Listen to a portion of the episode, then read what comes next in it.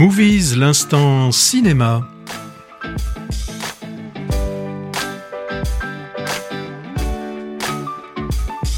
Moovizz, votre émission cinéma présentée par Hervé Brie. Bonjour Hervé. Bonjour à tous.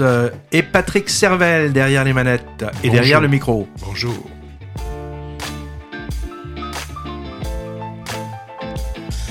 À nouveau un beau programme pour cette nouvelle émission de Moovizz. Nous vous parlerons d'un ménage à trois à la frontière sino-coréenne et c'est Un hiver à Yanji. Les conséquences d'une bavure policière en banlieue, c'est avant que les flammes ne s'éteignent.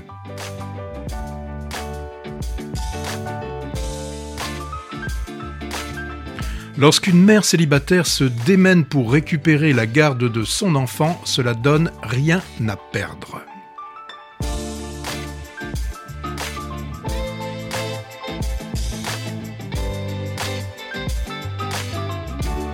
Et lorsqu'une jeune femme tente d'intégrer le milieu des traders, c'est la Vénus d'argent.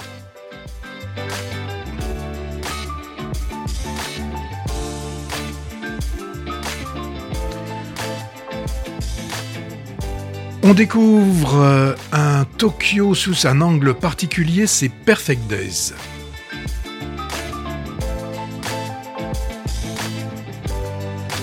Souvenir ou Le Petit Blond de la Casbah.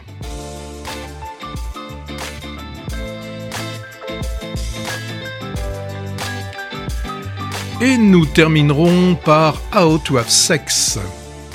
Ah bon? Oui. Qu'on pourrait dire un défouloir passe-bac. Et un huitième que tu as oublié de nommer, Le Temps d'aimer. Ah oui, tiens. Eh oui, l'histoire d'amour romanesque qui débute dans l'après-guerre. Ce qui nous fait 8 films, c'est beaucoup, 5 films français, un anglais, un chinois et un japonais. Et si on mixe le tout... J'ai peur. Ça nous donne l'histoire improbable suivante.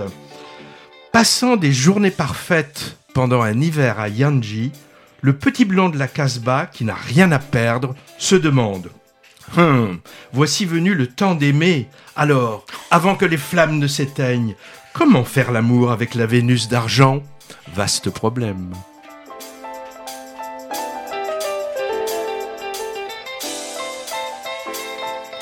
Vous l'aurez remarqué, on est en forme pour cette nouvelle émission. Alors, nouvelle émission, bien évidemment, qui comportera plutôt vers la deuxième, même la troisième partie.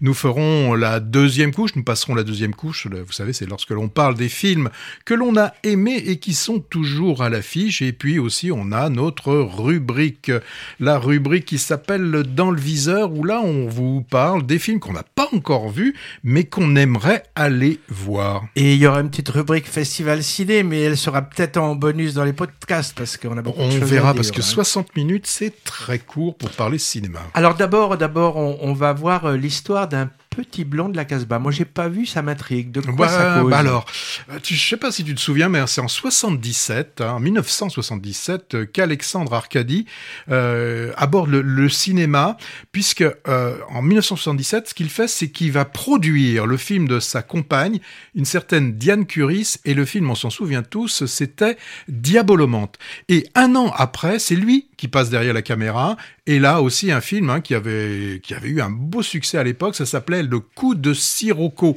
Alors je sais pas si tu t'en souviens, c'était l'histoire de Pieds Noirs qui arrive en France métropolitaine, et on avait le couple Roger Hanin, Marthe Villalonga, on avait Michel Auclair, et puis il y avait un jeune acteur qui allait devenir plutôt chanteur. C'était ensuite, pas Bruel, ouais. Si, c'était Patrick Bruel. Alors, le film que nous propose donc Arcady aujourd'hui, c'est Le Petit Blond de la Casbah. En fait, c'est son histoire. C'est l'histoire d'Arcady, qui était l'aîné d'une fratrie de 5 garçons. Alors, avec un père d'origine hongroise, ancien légionnaire, et puis une mère native d'Algérie. Donc là, on a l'histoire du jeune Arcady dans les mois qui vont précéder le départ donc de ces anciens colons vers la métropole. En fait, Le film se termine donc en 1962, l'année des 15 ans d'Arcady, en fait l'année où commence le coup de Sirocco. Donc on pourrait dire, comme on parle dans les séries, un préquel. Voilà, c'est un préquel, comme dans les séries. Alors, en fait, aussi, pour être précis, il s'agit un peu, l'effet vache qui rit, c'est un peu un film dans le film, puisque l'histoire nous raconte, en fait, un réalisateur qui est Alexandre Arcady, qui vient présenter son film à Alger. Donc, voilà. Donc, c'est un film vraiment qui se mord la queue. Bon. Toute la filmo d'Alexandre Arcady tourne en fait autour de l'exil, hein, l'exil de cette communauté juive dont il est issu. Ainsi, il a pu nous présenter alors des films comme le Grand Carnaval, hein, avec deux opus, hein, d'ailleurs. Alors là, bon, on peut dire c'était un peu un sous-parrain. Hein.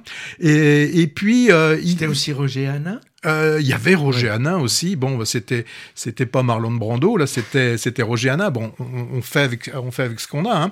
Et puis en 99, il avait encore une fois de plus parlé de son pays, puisque il avait fait Là-bas mon pays. Donc les thèmes, hein, classiques chez Alexandre Arcady, la judaïté, la famille, la Shoah. Bon, bien qu'il ait fait aussi des comédies policières comme Hold Up, des polars aussi comme L'Union sacrée. On voit bien, au travers de ce film, hein, que Arcady n'a pas fait et ne fera jamais le deuil de cette séparation. Alors le film est tout à fait honnête, sincère, mais au final, je l'ai pas trouvé très très captivant. Et je pense qu'il intéressera surtout, bah, peut-être ses compagnons d'exil, hein, ceux qu'on appelle les pieds noirs, qui vont reconnaître telle ou telle rue, telle ou telle expression, tel comportement qu'ils pouvaient avoir dans ces années. Alors, ça pourrait être un peu avec ce retour en arrière un peu nostalgique, ça me faisait penser, bon, bien que ce soit beaucoup moins intéressant, à des films comme Cinéma Paradiso, où on voit le réalisateur qui revient sur son enfance, ou aussi au choriste, hein, où on voit à la fin le musicien qui se remémore toute cette partie. Donc, très belle image, hein. Alors on a les acteurs qui font partie du monde d'Arcady, donc les gens de là-bas. On voit Boujna qui est des quelques scènes. On a Smaïn qui est assez bon dans le film. On a Danny Briand, Patrick Mill qui joue Arcady. On a France Dubosc. Alors là, le rôle qu'on lui fait jouer est très très mauvais. Je pense pas que ce soit France Dubosc qui est mauvais, mais ce qu'on lui fait jouer est vraiment vraiment mauvais. Marie Gillin tient le film. Et on a quelque chose alors qui est un peu étonnant, c'est que on voit la grand-mère d'Arcady et qui joue la grand-mère ? Marthe Villalonga ? Non, c'est Jean Benguigui. J'ai dit bien Jean Benguigui. D'accord. Qui joue donc le rôle de sa grand-mère. Bon, il dit pas un seul mot de français puisque sa grand-mère n'avait jamais appris à parler français. On a aussi Abbès Zamani, vous savez, l'épicier de La vie est un homme tranquille. Et puis aussi, on a l'apparition de Françoise Fabian, donc sur la période contemporaine, qui joue la mère d'Arcady. Le petit blond, c'est Léo Campion, c'est celui qu'on a, je l'ai pas vu, mais qui était dans le film, qui jouait le jeune Marcel Pagnol dans Le Temps des secrets, le film de Baratier. Alors moi, il y a des moments dans les films comme ça, quand on n'est pas forcément intéressé, on note des petits détails anachroniques. Alors moi, j'en ai noté deux dans le film. Il y a un moment donné, ils utilisent un appareil photo que j'ai utilisé, mais qui n'est sorti que dans les années 70, un jetable, là, enfin, un Instamatic. Et puis aussi, alors, il y a un truc, là, que j'ai pas supporté, c'est que ça se passe, il y a des scènes qui se passent dans un cinéma, puisque c'est là qu'il découvre le cinéma, Arcady, en voyant Jeux interdits, et on voit la cabine de projection, mais on voit que la cabine de projection, derrière la cabine de projection, c'est un projecteur numérique. Donc un projecteur numérique en 1960, ça m'a posé à la moi ça m'a cassé comme toi. Oui, ça m'a cassé le film. Donc film propret, d'un intérêt limité. Ah bon? Bon, d'accord. Alors, toi, peut-être qu'on va avoir plus de chance si tu nous parles... Ah oui, tu vas nous parler d'un film qu'on a vu tous les deux. On l'a vu au festival à Sarlat. Ouais. Et donc, c'est La Vénus d'argent, c'est ça ? Oui, belle découverte, hein, il y a quelques semaines à Sarlat, que ce film qui nous montre l'itinéraire périlleux d'une jeune femme, s'appelle Jeanne. Elle vit dans une caserne en banlieue avec son père, gendarme, son petit frère, sa petite sœur, et elle est prête à tout pour réussir dans le monde de la finance internationale et des traders, où elle tente de décrocher un job lucratif. Alors, sa motivation, sans doute pas la gloire et le luxe, mais plutôt la fierté, voire l'orgueil. Hein. Elle vient d'un milieu modeste, elle a réussi des études brillantes, et on sent donc un côté revanche sociale pour intégrer un milieu très éloigné du sien, dont elle pense maîtriser les codes. Et surtout, et c'est clairement dit, pour faire de la thune, hein, moyen de gagner sa liberté pour elle. Alors on a une alternance de scènes familiales et conviviales dans la caserne, vase clos un peu tristouné, et en opposition d'autres dans des hôtels parisiens chics ou dans des open space glaçants où se brassent des millions à coups de clics sur ordinateur. Personnage central vraiment singulier, très bien campé, et sujet vraiment original, moi j'ai trouvé, mais pas vraiment montré de manière réaliste. Certaines scènes sont pas tout à fait crédibles, hein, mais j'ai pas trouvé que c'était vraiment un défaut. Je pense qu'il faut le voir un peu comme une fable contemporaine, plutôt stylisée et cruelle. Un des atouts majeurs du film, c'est l'interprète de Jeanne, la jeune actrice Claire Pommet. Très belle, avec son look androgyne, déterminée à réussir coûte que coûte, elle crève l'écran en incarnant ce personnage plutôt atypique et qui reste assez opaque finalement. Hein. C'est après avoir vu le film que j'ai réalisé qu'elle est en fait bien connue, cette Claire Pommet, puisqu'il s'agit de la chanteuse Pomme, dont c'est la première apparition dans un long métrage et c'est sans doute pas la dernière. Hein. Alors à ses côtés, dans des seconds rôles moins travaillé, on va dire, que le personnage principal. On était d'accord là-dessus, hein, Patrick, à la sortie de la projection, ce sont plus des silhouettes qui manquent un peu de consistance. On a Grégoire Collin, en père, un peu transparent, Nils Schleder, en boyfriend militaire un peu fade, Sofiane Zermani, très bon mais un peu caricatural, c'était le trader cocaïné et amoral. Et puis aussi Anna Mougalis, et sa voix super grave, hein, en mondaine, intrigante, entre ONG humanitaire et gros sous. Et puis aussi Mathieu Amalric qui fait une brève apparition en chasseur de tête. Alors après des courts et des moyens métrages, c'est le troisième long métrage d'une réalisatrice qui a la quarantaine, je crois, elle s'appelle Helena Klotz. Moi, je connais pas son travail précédent. J'ai vu dans sa bio que son second film, L'âge atomique, avait été récompensé dans plusieurs festivals, hein, Angers, Berlin et prix Jean Vigo 2012.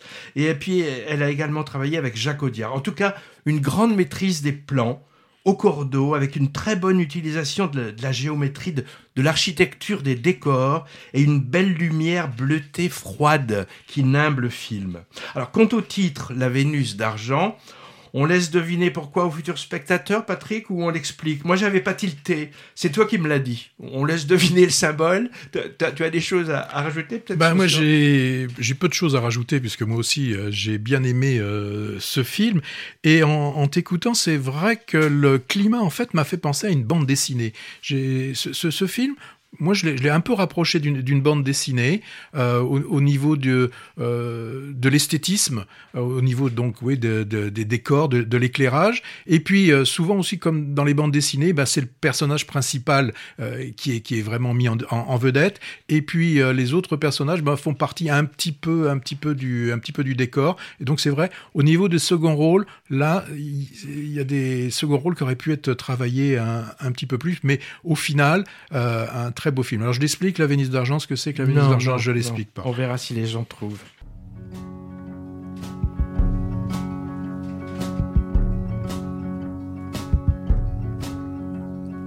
Quand les lumières brûlent tout, que la nuit fière s'en fout, si tu voulais moi, je préfère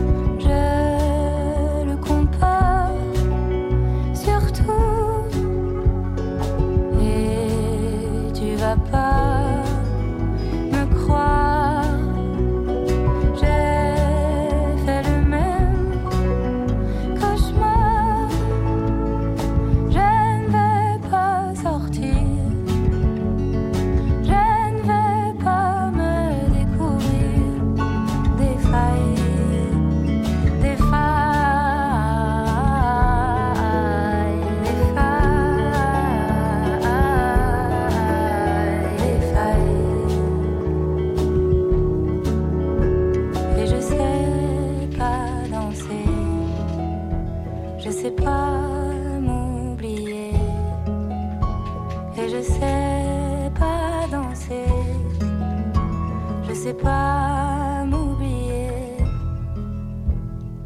Je ne veux pas sortir. C'était Claire Paumé, nom de scène Pomme. Auteur, compositeur, interprète, révélation aux victoires de la musique en 2020, puis victoire de l'artiste interprète féminine l'année suivante. Et maintenant actrice donc dans La Vénus d'argent dont on vient de parler. Tu te souviens, Patrick, dans ce film aussi on entend une belle reprise de On s'est aimé comme on se quitte de Joe Dassin par une chanteuse qui s'appelle Sofiane Zermani, artiste québécoise. Et par ailleurs, compagne de Pomme dans la vraie vie. Ça, c'était pour la partie, le côté people de Moovizz. Maintenant, on part au Japon, à Tokyo. Hein. Oui, on va rejoindre Hirayama. Il travaille à Tokyo. Et son quotidien à Hirayama, ce sont les toilettes publiques qu'il entretient avec l'aide d'un jeune commis un peu feignant sur les bords, hein, ce jeune commis. Alors, la vie d'Hirayama est assez simple. Hein. Les jours de travail se suivent, se ressemblent. D'ailleurs, les jours de repos aussi se suivent et se ressemblent. Hirayama, dans ce film, donc Perfect Days, mène une vie très simple. Elle lui semble satisfaisante, hein, cette vie de tous les jours. Hirayama, c'est un contemplatif. Chaque jour, pendant sa pause méridienne, il sort son appareil photo, hein, un appareil photo argentique, hein, toujours le même, hein, des années 80, de marque Minolta. Et bien, il photographie les arbres du parc, où il prend son repas, qu'il amène tous les jours dans son bunto. Et puis chaque semaine, ce qu'il fait, le samedi, il dépose la pellicule noir et blanc dans le magasin de photos, il récupère les photos de la semaine d'avant, qu'il va classer dans son album. Voilà, c'est la vie d'Hirayama. Alors, bien sûr, on imagine que cet homme a dû avoir un passé certainement plus glorieux, hein, je mets des parenthèses, des guillemets à glorieux, certainement quelque chose de plus glorieux que d'entretenir les toilettes publiques. On se doute qu'il a dû tomber comme ça, certainement, à un moment de sa vie, et peut-être, finalement, il a certainement eu un moment, un déclic, et peut-être qu'en regardant simplement le reflet des feuilles dans les arbres, avec le soleil changeant les saisons, il a certainement eu cette révélation, en fait, d'une vie simple, où tous les matins, il est heureux de contempler ce qui l'entoure, d'ailleurs que ce soit une journée ensoleillée ou pluvieuse. Hein. Alors, l'appareil photo qu'il a, il est assez vintage. Hirayama, il conserve les choses, mais des choses simples. Hein. Ses livres, hein, c'est des simples livres de poche. Alors, chez lui, pas de CD, encore moins de streaming. Lui, il est resté au niveau des cassettes. Vous savez, celles qu'on rembobinait parfois avec un crayon. Des cassettes, il les lit sur un vieux magnétophone ou aussi dans sa voiture de fonction. Alors, ça peut étonner certains jeunes qui se demandent bien ce que ça peut être que ces appareils un peu compliqués. Il y a une jeune d'ailleurs qui découvre ça. Oui, elle découvre vraiment, et je pense que les jeunes spectateurs qui verront le film, pour eux aussi, ce sera certainement une découverte. Et puis, alors sur ces cassettes, bien évidemment, les morceaux qu'il écoute sont des morceaux de son passé. Hein. C'est des morceaux quand il écoutait, par exemple, Lou Reed et son Perfect Days, qui donne le titre au film et qui fait partie aussi de la bande originale. Alors, chez les Japonais, il y a une notion qui est importante, c'est ce qu'on appelle le bien commun. Et typiquement, les toilettes publiques sont considérées au Japon comme une richesse commune. Donc les Japonais portent de l'intérêt à leur toilette. Quand on voit ce film, pas en France, tu veux dire. C'est pas du tout la même approche. Pour avoir été quelques jours au Japon, il y a vraiment de grosses différences au niveau de ce que l'on peut appeler l'hygiène intime. Alors, ce film, donc réalisé par Wim Wenders, dans ce film, on sent une influence d'un cinéaste comme Ozu. Donc Ozu, hein, qui justement nous a fait un cinéma de choses simples, qu'il filme lentement, et on sent l'empathie qu'avait Ozu pour les gens qui filmaient. Et bien là, on le retrouve hein, dans le film de Wim Wenders. Alors Wim Wenders, hein, très intéressé par Tokyo, il avait déjà fait hein, en 82 un film qui s'appelait Tokyo Ga, hein, et qui était aussi une référence au cinéma de Ozu. Alors, j'ai parlé un peu de la bande-son et j'aimerais qu'on s'y attarde un petit peu. Elle est omniprésente hein, dans Perfect Days. Et c'est une musique, et ça là, je ris déjà en sortant le mot, c'est une musique diégétique, comme si bien nous le dire Hervé. Ça veut dire, en étant plus simple, que la musique qu'on entend dans Perfect Days est celle qu'entendent les protagonistes dans le film. Donc des musiques des années... je vais dire, ça 70, balaye, ouais. Soit 65-80, donc du Velvet Underground, Otis Redding, Patti Smith, les Kinks, Lou Reed, hein, j'en ai déjà parlé, mais il y a aussi la musique japonaise de cette période qui, forcément, nous connaissons un peu moins. Alors, le lien hein, que je pourrais faire avec entre le film de Wenders et Ozu, j'en ai déjà un peu parlé, c'est ce côté que chaque personne est unique, chaque moment n'existe qu'une seule fois, et si même on a l'impression qu'il se répète tous les jours, eh bien, ces histoires quotidiennes, en fait, sont des histoires éternelles. C'est ça que je trouve intéressant dans le film. Alors, Wenders, hein, il a maintenant près de 80 ans. Moi, je me souviens de l'avoir découvert, hein, c'était il y a très longtemps, dans des films avec des titres qui étaient qui étaient intéressants. Le premier, c'était L'angoisse du gardien de but au moment du penalty. Je me souviens aussi du film Im Lauf der Zeit, donc au fil du temps. Ouais. Alors, c'était Rüdiger Vogler que l'on voyait dans un film en noir et blanc où il sillonnait l'Allemagne à la frontière à l'époque. Hein, donc à l'Allemagne de l'Ouest, à la frontière avec l'Allemagne de l'Est, et avec son camion, il venait réparer les projecteurs de salles de cinéma. Puis après, hein, on va pas oublier les films. Du désir. Ouais, L'Ami américain, Paris-Texas, hein, Palme d'or en 84, et puis aussi bah, un film musical, le Buena Social Vista Club. Pour retenir le rôle principal, c'est l'acteur Koji Yasuko qui, déjà en 87, avait obtenu un grand prix, la Palme d'or pour Languille. Et là, dans le film Perfect Days, il a obtenu le prix d'interprétation. Dans Perfect Days, assez contemplatif, beaucoup d'empathie.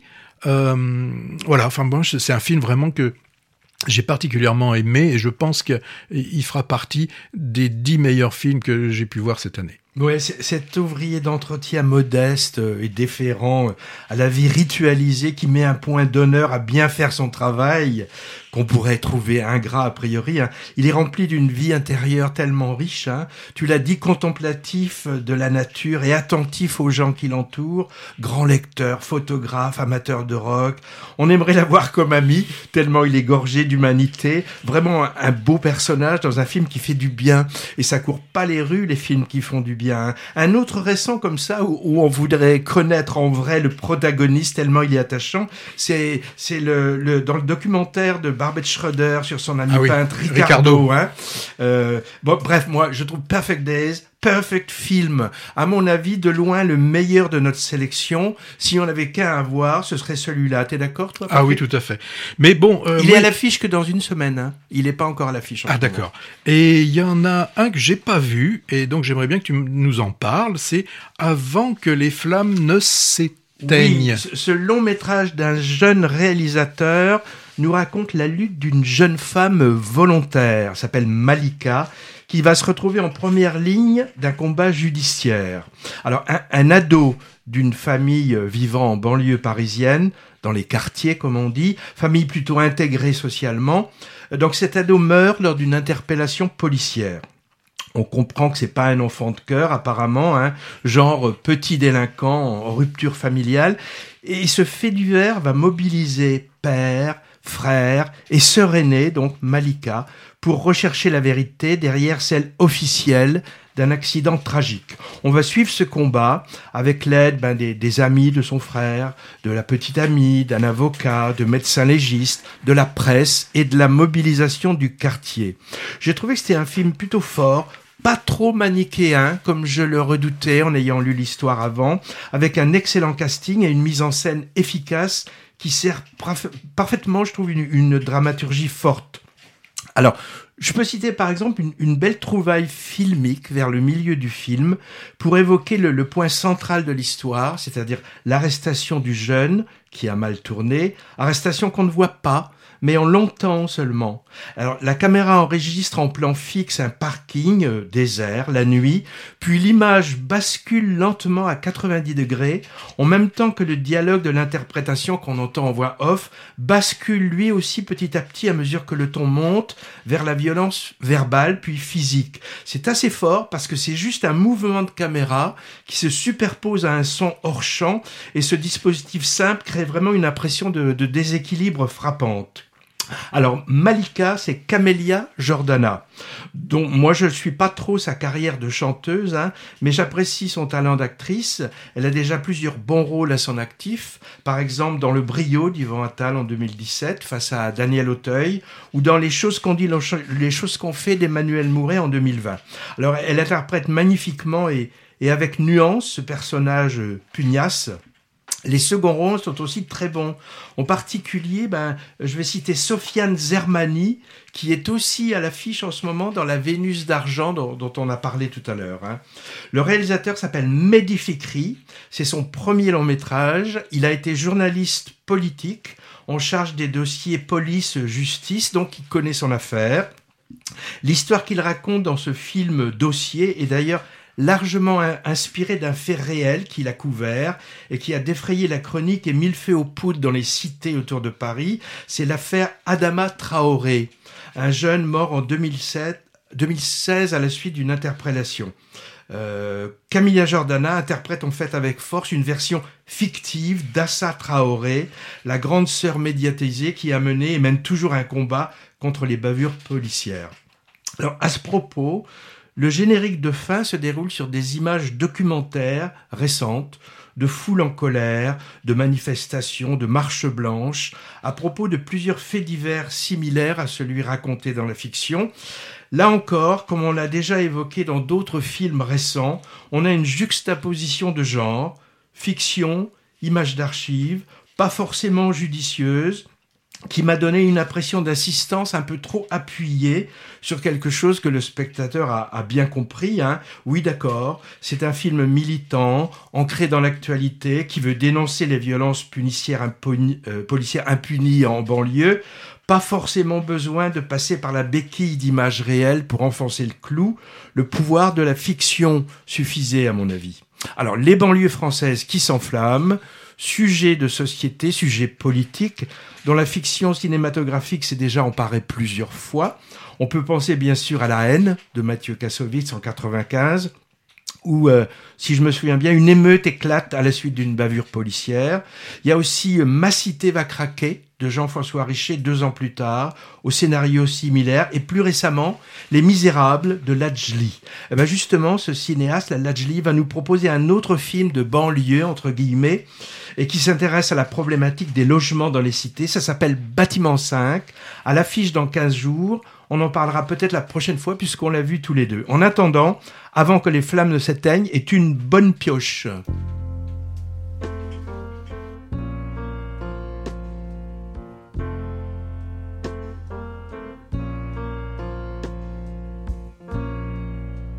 Just a perfect day.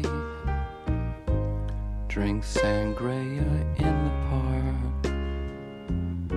And then later, when it gets dark, we go home.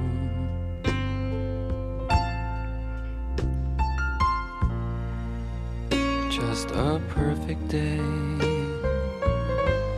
Feed animals in the zoo.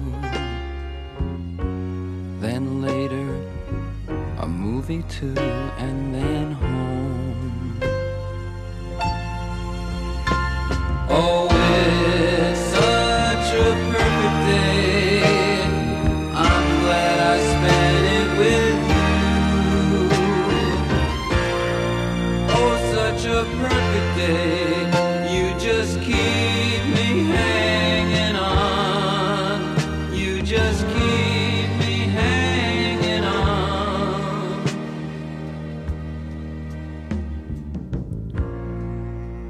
just a perfect day. Problems all left alone. Weekenders on our own. It's such fun.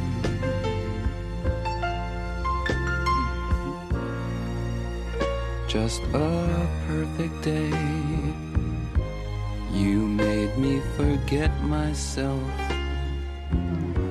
I thought I was someone else, someone good.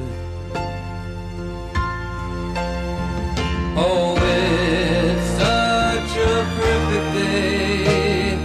I'm glad I spent it with you. Oh, such a perfect day.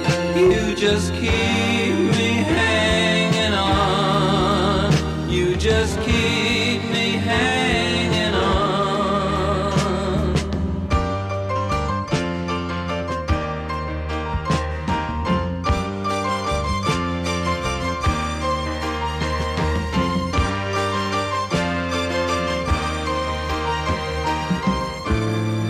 You're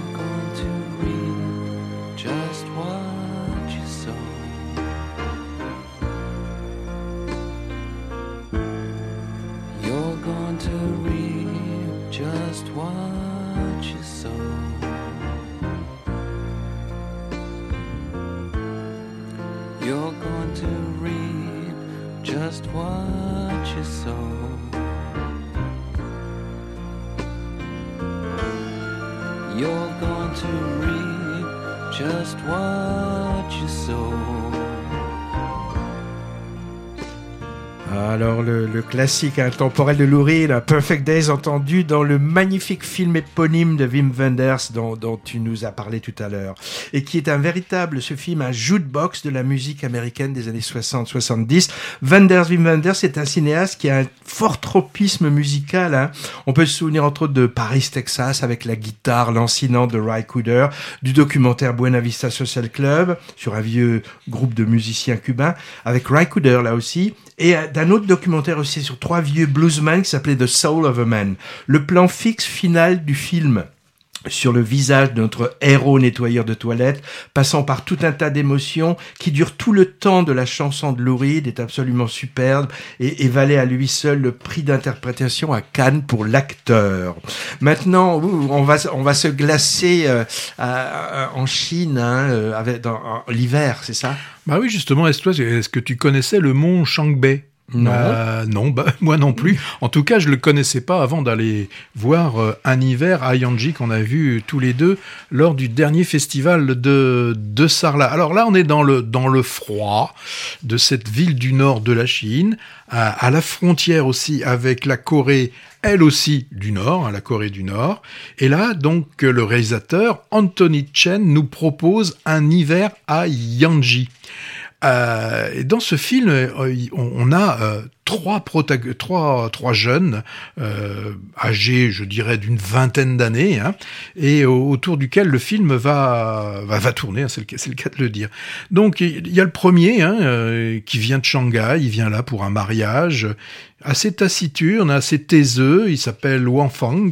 On le sent vraiment perdu dans cette ville. D'ailleurs, je pense qu'il est un peu perdu en permanence, ce garçon, et on comprend rapidement par simplement des petits coups de téléphone auxquels il ne répond pas forcément, ou il donne des réponses un peu vaseuses. On comprend qu'il ne suit plus trop le traitement qui le ronge, et je pense que c'est une sorte d'état dépressif avec quand même des tendances qui iraient plutôt tendance assez suicidaire.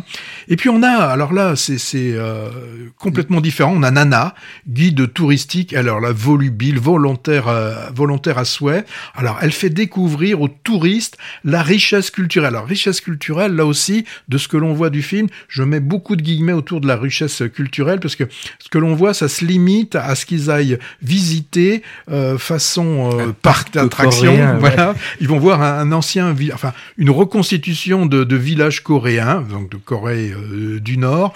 Bon, là, c'est un peu comme si on allait voir un site sur la préhistoire. Bon, et ça doit être une des rares richesses qu'il peut y avoir dans cette ville. Et puis, pour terminer, on a Nana Xiao, c'est un ami cuisinier de Nana. Alors lui, il est coursier, homme à tout faire pour sa tante. Les trois, c'est ça l'intérêt du film, vont se retrouver, ça se passe souvent comme ça dans les films. Et là, quand on voit ce film, on est obligé de penser à Jules et Jim de François Truffaut. Alors même si on a les deux hommes qui se retrouvent en même temps amoureux de la même jeune fille, il n'est pas exclu dans le film, sans que ce soit dit de façon explicite, qu'il y ait aussi quelque chose entre les deux garçons. C'est pas dit, mais c'est pas à exclure. Alors, ce qu'ils ont en commun, ces trois-là, en fait, donc assez jeunes, ils recherchent un petit peu leur place dans la société, et d'ailleurs, ils sont étrangers à la ville. Les trois ne sont pas de cette ville. Ils sont les représentants, en fait, d'une jeune génération qui n'a pas encore sa place. L'étudiant, il étudie sans conviction. La jeune guide, on sait très bien qu'elle ne va pas faire ça pendant longtemps. Elle est guide, mais elle a aussi besoin, elle, d'être guidée. Et puis, le cuisinier, lui, il aspire vraiment à s'extirper de cette ville froide. Je pense qu'il a envie d'aller dans des endroits un peu plus chauds, et chauds dans tous les sens, du terme. Alors... pour eux, ça va être la fuite, à un moment donné. Et dans ce film, il y a des échappées, de belles échappées. On a une échappée assez jolie vers la nature, avec l'ascension justement de ce mont Changbai, où ils veulent aller vers le lac du paradis, qu'ils vont tenter d'atteindre, mais ils vont quand même devoir rebrousser chemin parce que ils vont se retrouver dans le brouillard. Donc c'est aussi une information dans ce film. Ils veulent s'échapper, ils veulent aller aspirer quelque chose, mais c'est compliqué, ils se retrouvent dans le brouillard. Il y a une autre scène aussi, alors. On sent que le réalisateur, donc, il a cette influence Nouvelle Vague avec Jules et Jim, et il le dit, il le cache pas, il dit bien qu'il a été influencé par Truffaut et Jules et Jim. Il l'est aussi par Godard.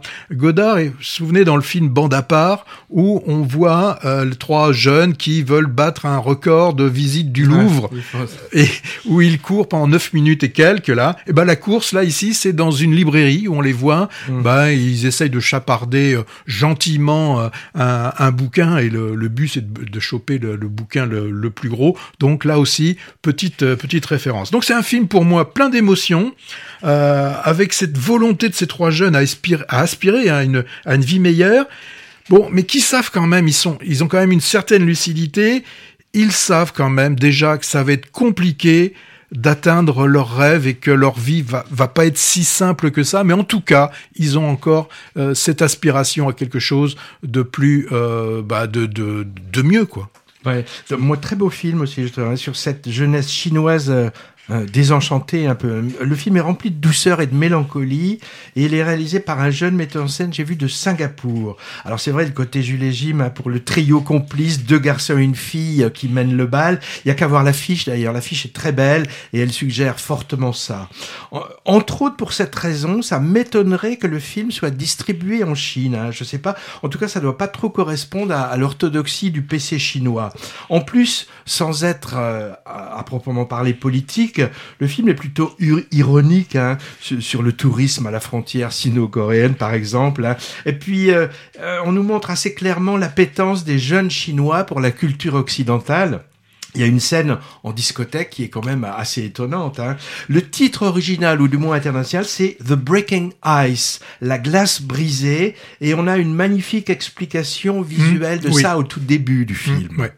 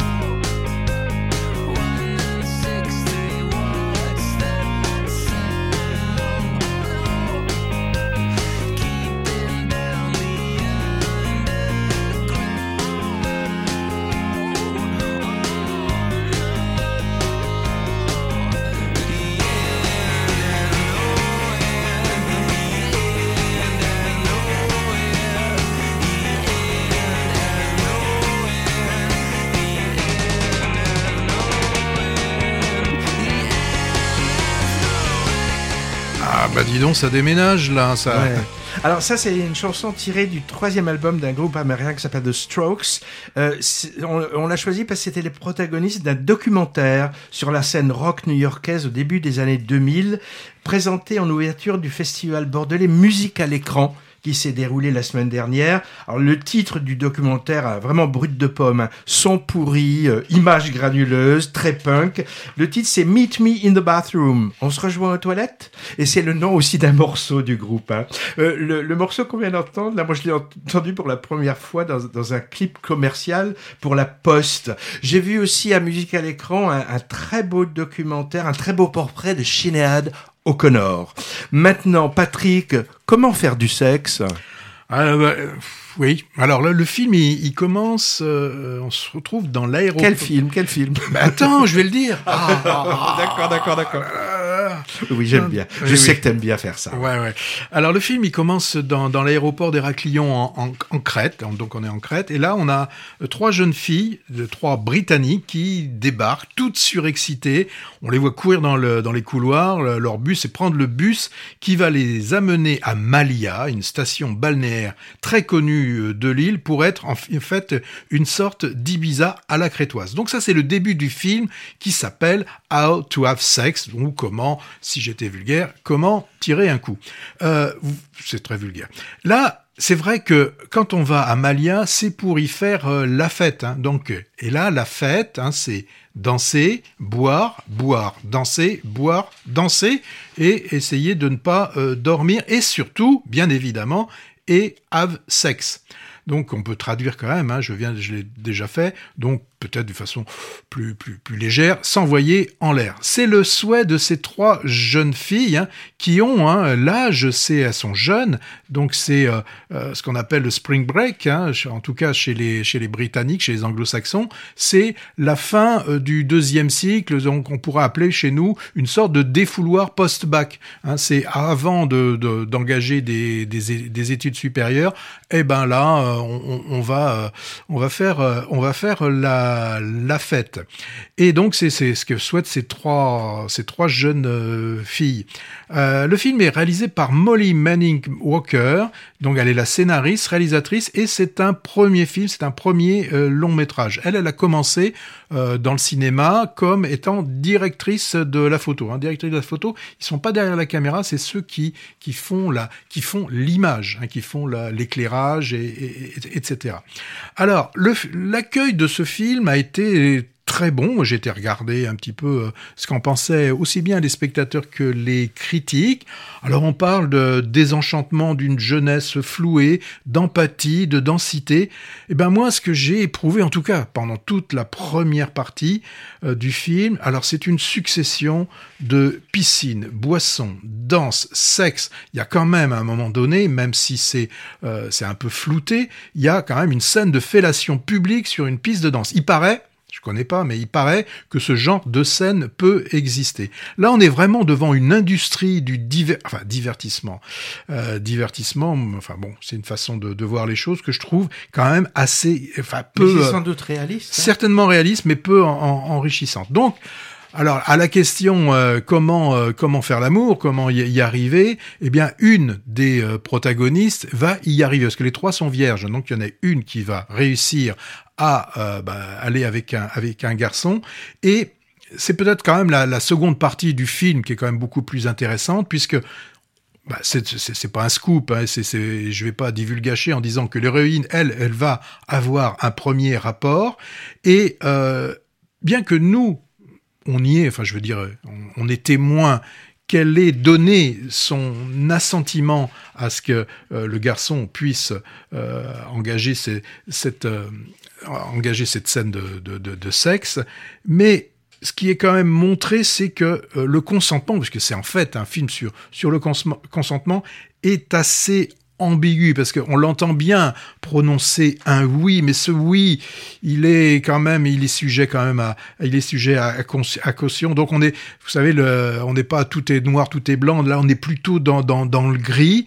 Et puis donc cette défloraison, elle ressemble, on n'est pas sûr. Hein. Ce film pose vraiment nous pose la question, puisqu'on ne voit pas exactement le déroulé de la scène, mais de savoir si en fait il ne s'agit pas d'un viol. Donc, moi, je trouve que quand même que toute cette première partie, alors même si elle a un côté certainement documentaire, moi, m'a pas trop intéressé. Et je l'ai déjà dit, moi j'aime bien les ellipses. Là, il y en a pas beaucoup. Certainement que ça doit être un film qui va intéresser un certain nombre de spectateurs. Moi, il m'a pas trop intéressé. Et il a eu un prix à Cannes en plus. Hein. Oui, il était dans la rubrique Un certain regard, c'est le cas de le dire. Hein, c'est Un certain regard. Donc beau succès. Alors auprès de ceux qui sont certainement concernés et qui se retrouvent à avoir la vingtaine comme les trois jeunes filles. Alors, on change de sujet avec Rien à perdre. Rien à perdre. Accident domestique dans un modeste appartement de Brest. Un jeune enfant de 7-8 ans, blessé, est transporté par son frère ado à l'hôpital. C'est la scène d'introduction, très speed et plutôt bien fichue. Problème, la mère, célibataire, était absente au moment des faits, travaillant de nuit comme serveuse dans un bar. Alors dans ces cas-là, signalement aux services sociaux, avec un engrenage judiciaire qui se met en place, et le film va suivre les démarches de la maman, qui va faire des pieds et des mains pour conserver la garde de son enfant. Alors elle fait d'abord la sourde oreille, comprenant pas trop ce qui se passe quand elle reçoit des papiers officiels, puis quand les choses se gâtent, elle fait appel à ses deux frères, aux amis, à une avocate. Donc mélodrame social, intéressant, qui montre assez objectivement les deux aspects du sujet. D'un côté, donc une famille monoparentale très soudée et aimante, mais un peu défaillante quand même, qui va se trouver en butte à la machine administrative et judiciaire. Et de l'autre, les difficultés des services sociaux à faire leur boulot et gérer ce genre de situation délicate et qui doivent parfois prendre des décisions douloureuses par principe de précaution. Et il y a un travailleur social qui dit à un moment quelque chose qui est sans doute assez juste, pour bien élever un enfant, l'amour ne suffit pas.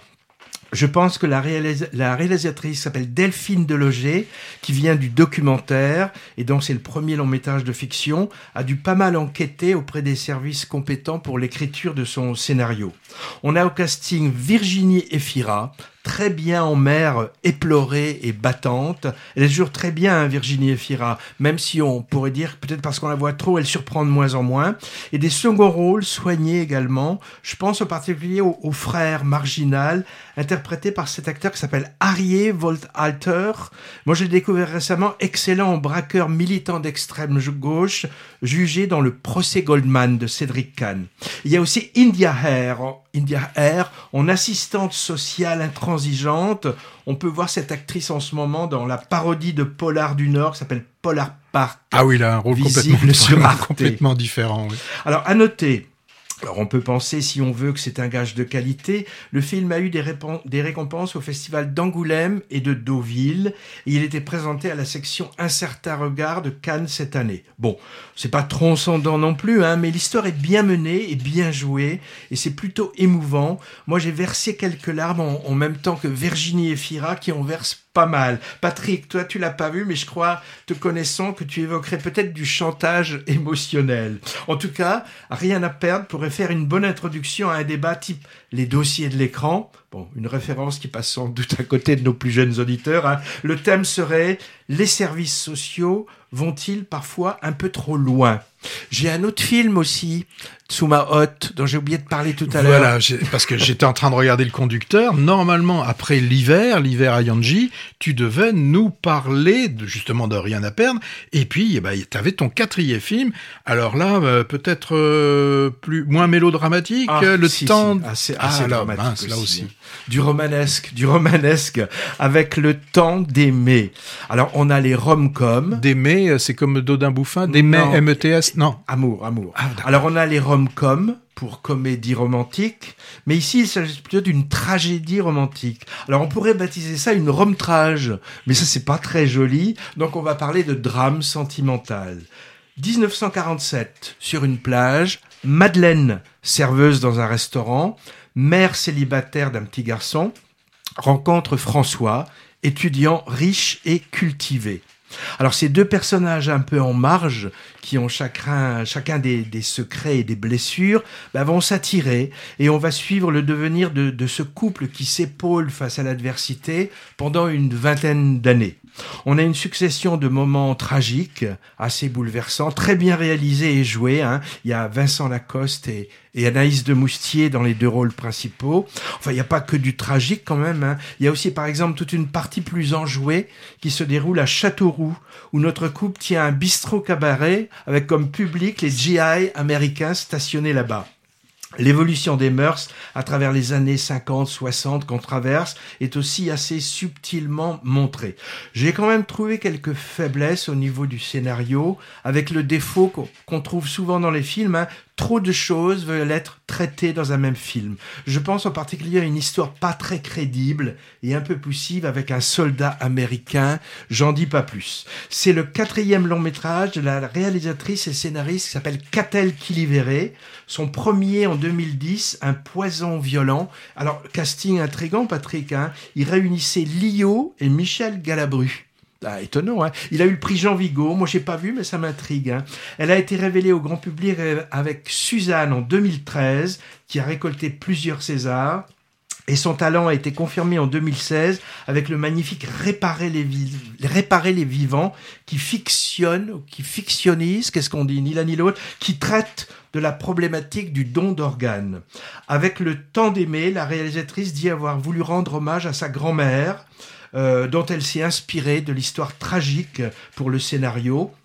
À la fin de la guerre, elle était, comme on disait à l'époque, fille-mère d'un enfant conçu avec un soldat allemand. Alors, opprobre, réputation, évidemment. D'ailleurs, le début du film, avant le générique, je crois, montre des images d'archives absolument terribles de femmes humiliées et tondues à la libération. C'est assez insoutenable. Encore un film de fiction qui utilise de façon discutable des images documentaires pour renforcer son propos, comme dans L'Abbé Pierre, The Killers of the Flower Moon, ou celui dont on vient de parler, là, avant que les flammes ne s'arrêtent. Alors moi, j'ai beaucoup apprécié Le Temps d'aimer. Au Festival du film francophone d'Angoulême cet été, il a remporté le Valois de Diamant, figure-toi, c'est-à-dire le film jugé le meilleur de la compétition. Et Vincent Lacoste est reparti avec un prix d'interprétation masculine mérité. J'ajoute que c'est le film présenté en clôture du Festival du film d'histoire de Pessac, dimanche soir prochain. On causera un peu tout à l'heure de ce festival.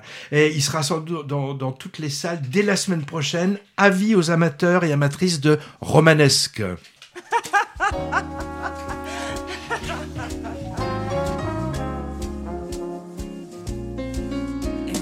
Fille libérée, confondant le jour et la nuit. Mais je crois qu'on n'a pas le temps d'écouter. Non, moi je voulais qu'on écoute Fanny Ardant, mais on a la deuxième couche et le viseur. Donc allons-y pour la deuxième couche. On écoutera Fanny à un autre moment. Alors, la semaine dernière, on vous a parlé de Simple comme Sylvain, comédie québécoise qui parle amour et classe sociale. Très bien, très drôle. L'Abbé Pierre, biopic d'un super-héros qui porte béret et cape. Vincent doit mourir, ou quand on regarde quelqu'un un peu trop dans les yeux, ça peut aller très loin. Et puis Ricardo et la peinture, portrait d'un artiste peintre par son ami le cinéaste Barbet Schroeder. Si vous n'êtes pas végane, allez voir La Passion de Dodin Bouffant avec Magimel. Très bon film. En tout cas, moi j'ai bien aimé. Toi, je sais, tu l'as un peu moins aimé. Ouais, tout à fait. Encore à l'affiche des films qu'on pourrait appeler de anciens. Le Scorsese et Killers of the Flower Moon. Moi, j'ai trouvé ça passionnant. L'enlèvement, je ne sais plus trop s'il passe. Si, il est toujours à l'affiche. Le consentement également. Un écrivain célèbre abuse de son pouvoir sur une jeune fille. C'est une histoire vraie. Moi, j'ai bien aimé. Toi, tu as beaucoup moins aimé. C'est second tour de notre ami Dupontel. Et puis, dans les anciens, et qui arrive toujours à nous faire de bons films. Le Vieux Chêne, All Hawk, c'est le film donc de notre ami Outrement, j'ai oublié le nom. Ken Loach, voilà. Et Le règne animal qui continue encore. Oui. Dans le viseur. Moi, j'ai repéré Mars Express. C'est un film d'animation français de science-fiction qui m'intrigue. On n'a toujours pas vu le guédiguian Ascaride et la fête continue, il est encore à l'affiche. J'ai repéré l'Arche de Noé, c'est l'histoire d'une association qui accueille des jeunes LGBT en rupture familiale. Ça a l'air gorgé de bons sentiments, mais comme c'est avec Valérie Lemercier, ça peut être peut-être intéressant. Tu vas voir le Napoléon ? J'ai pas trop envie, moi, Ridley Scott, j'ai des mauvais souvenirs avec sa famille Gucci, ouais.